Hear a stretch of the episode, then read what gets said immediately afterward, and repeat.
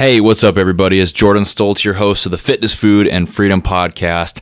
This is episode 428 of the show, and I'm talking about the forgotten secret of fat loss. It's a snazzy title, but really what it comes down to is optimizing the mental component of fat loss, the human behavior side, because, you know, I'll get into it a little bit, but the science works, but, uh, the often forgotten part is that there's a lot of human behavior that comes into play here, and it's not always as black and white as you think. Hopefully you guys enjoyed today's episode. The written version of today's show is on stoltzfit.com slash blog if you're interested in reading out the points that I make in today's episode. And you can find the link to that in the description of this podcast. If you have any questions you want submit to the show to be answered, you can go to stoltzfit.com slash contact. And you can also inquire to work with me there if you are interested. Let's get started with another episode of the Fitness, Food, and Freedom Podcast.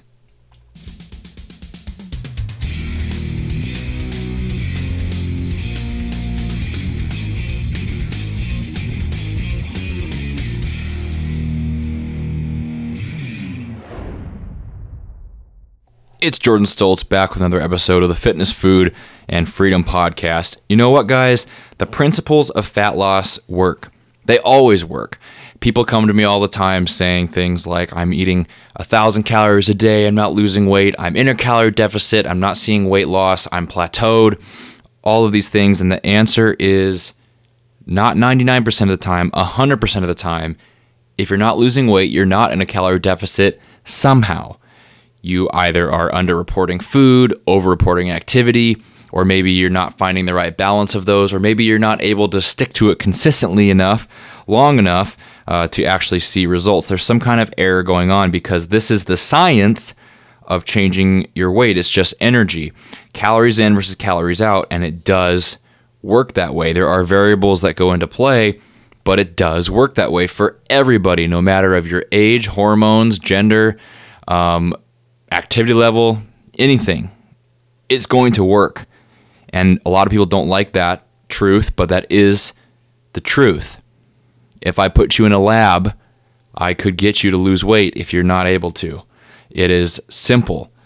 But in real life, it's not simple because there are a lot of other things that go into it besides eating less and moving more. And a coach or a trainer that just tells you to eat less and move more when you're struggling is not a very good trainer because there's this whole other side to fat loss and nutrition that is the human behavior side. And this is the side that is so often overlooked in trainers, coaches, and people that don't actually have experience training tons and tons of people. Because when you work with a lot of people in the general population, you'll find things that work that aren't necessarily always based in the latest research and science. It doesn't always have to be that way. It can certainly be, um, you know, it can certainly be more anecdotal. And once you start to see that anecdotal evidence of things working with human behavior um, and helps people put in more effort and stick to the diet better, those are the things that work. And that's the forgotten secret of fat loss. So, um, that mental component that underlying mental component, it's it's so important. It'll make or break your progress. So I do have some strategies that help set you up for success on this mental side because human behavior needs to be taken into account and there are some things you can implement in your diet plan and your fat loss diet that will help you on this human behavior side of things.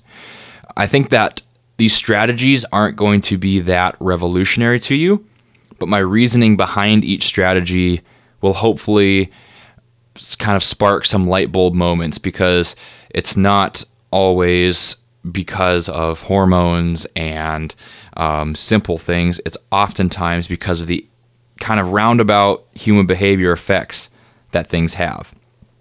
So, number one is refeeds, a very common fat loss strategy, very, very commonly in diet plans. But again, the strategy for it, the reasoning behind it, is often kind of in the wrong direction. A lot of times, the direction for including them is because of hormone levels, leptin, ghrelin, these hunger hormones to try to help those. What I find is that there are it's it's more about the frustration and how refeeds interrupt your life. Those are things that throw you off of a diet, right? Is getting frustrated, you're not motivated anymore, and you know maybe you're having trouble being flexible and balanced with your diet and your life. So, if you have social events, or you want to go out to eat, or you want a date night, or um, you know you you know just are tired of the strict diet plan you're on, having a day that's higher calorie will help you fit in going out to eat, including alcohol, maybe going out with friends, going to birthday parties, things like that. It helps you enjoy yourself still while still staying on track overall in the whole week. It is an eye opener to realize that it's the average amount that you consume over the whole week that really matters for progress. Even if one day is a bit higher, it's not going to throw off your progress. That's an important lesson to learn that you don't have to be perfect 100% of the time.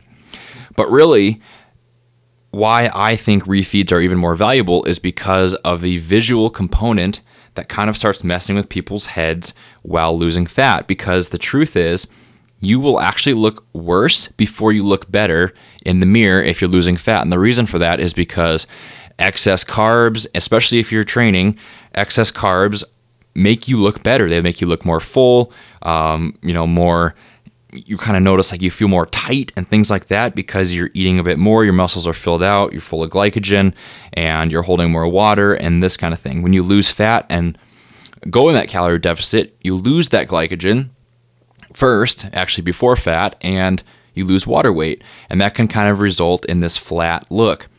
A day of higher carbs here and there will help you. Um, it'll help you fill out again and kind of show you a better gauge of what your progress actually is. So it's a very valuable tool to visually show yourself that you're making progress and you look better, even if uh, it doesn't always seem that way because of the flat look that can occur. These are usually included like once a week, be, you know, six days of dieting, one refeed day. You have some flexibility with it so you can adjust it for your social life and things like that.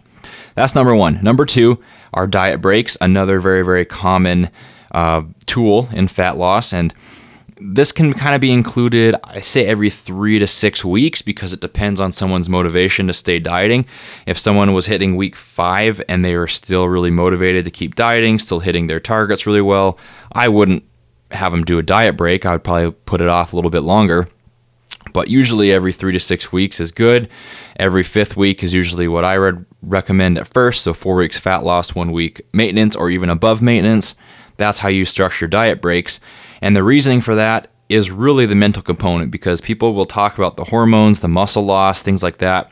I don't find that to be as much of the case as um, just having a light at the end of the tunnel, right? To know that your fat loss phase, especially if you have a lot of weight to lose, is only four weeks, it's a lot easier to be perfect those four weeks than to, you know, I guess I could say I would rather have you, you know, 95% perfect for four weeks than 75% perfect for eight weeks because it's going to be a lot more effective in that short amount of time. You can, in a very controlled way, raise calories, give yourself a break, and then go back at it.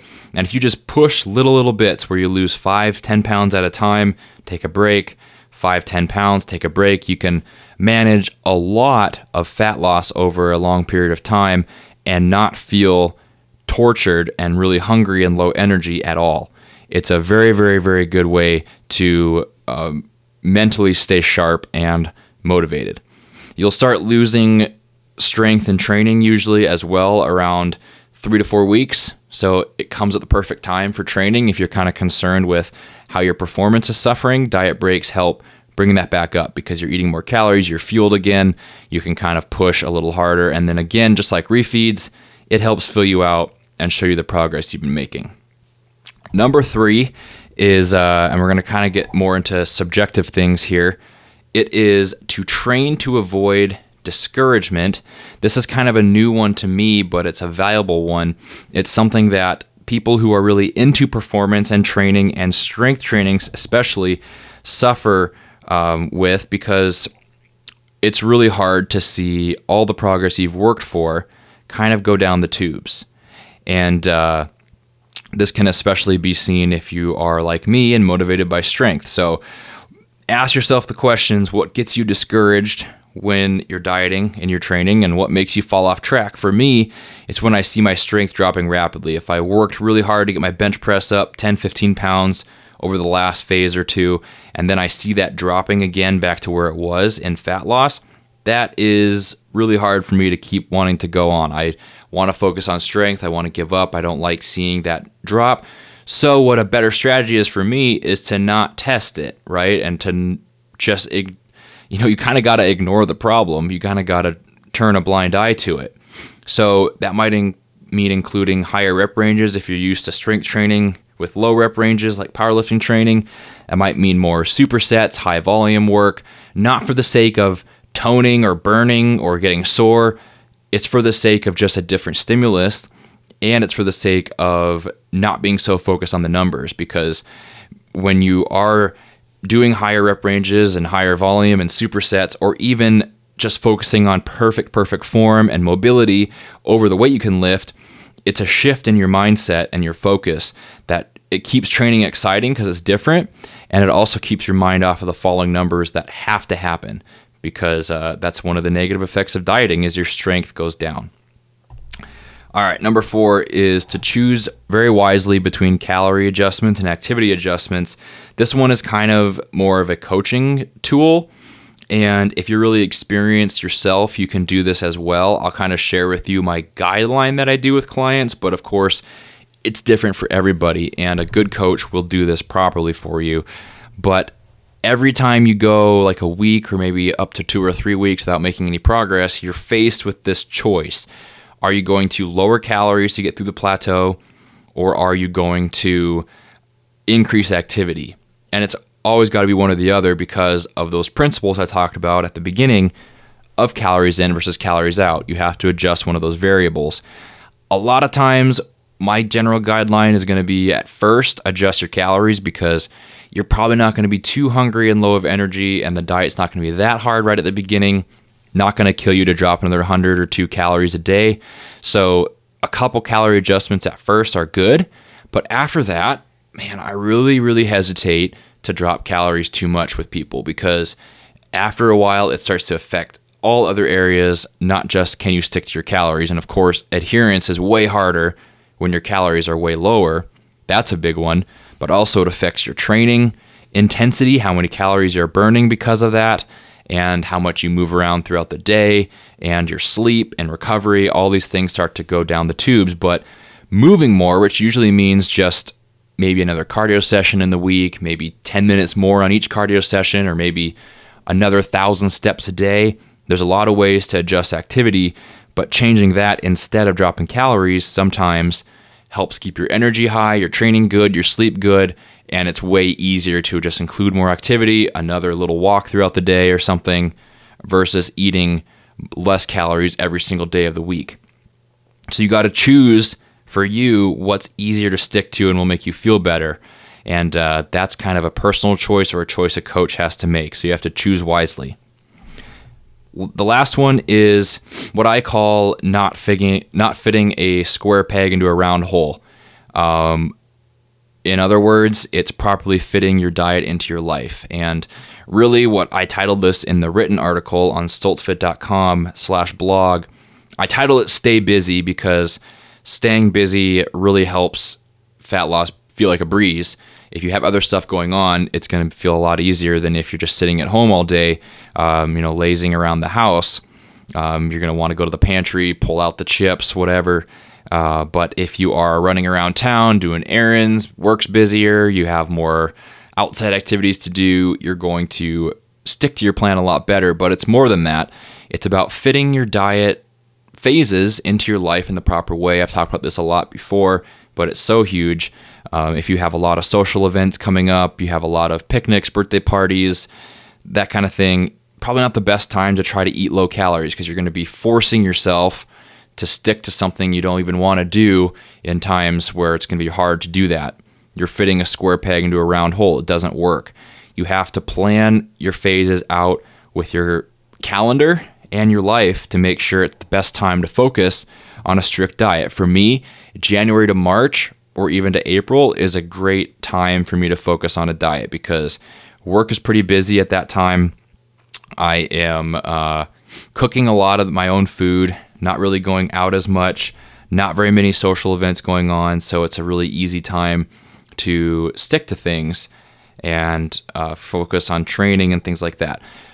April to September, terrible time for fat loss for me because although I am more active in the summer, um, I'm burning a lot more energy, kind of more hungry, need more food. Plus, there's a lot of social events and uh, family get togethers and things going on. So it's not a great time. And same with the holidays, right? Sometimes not a great time to stick to that. So important to plan things around your life properly where you can stay busy, but also the phase fits nicely with your life. So those are it. The forgotten secret of fat loss is human behavior. And these strategies I went over today will help you optimize that and make sure your diet fits around those things to take that mental component just into account because they might, you know, the principles might work. And uh, every coach that's any good or Instagram influencer will tell you that, but it's more about that. It's not. Uh, it's not just black and white. There's this gray area that's a balancing act. It is um, human behavior and what helps you stick to your plan, what helps you feel your best, and what keeps you motivated. Only practice will find that balance for you. And you need some kind of discipline, you need some kind of flexibility. You got to balance the two. It's kind of tough. A coach can help you, but uh, experience will help you too. So, hopefully, these strategies I outlined today will help you um, find that balance in your own life and get you guys to your goals. Thank you for listening to another episode of the Triple F Podcast. This was 428, I believe, and I will talk to you guys next time. Thank you for listening and have a great week.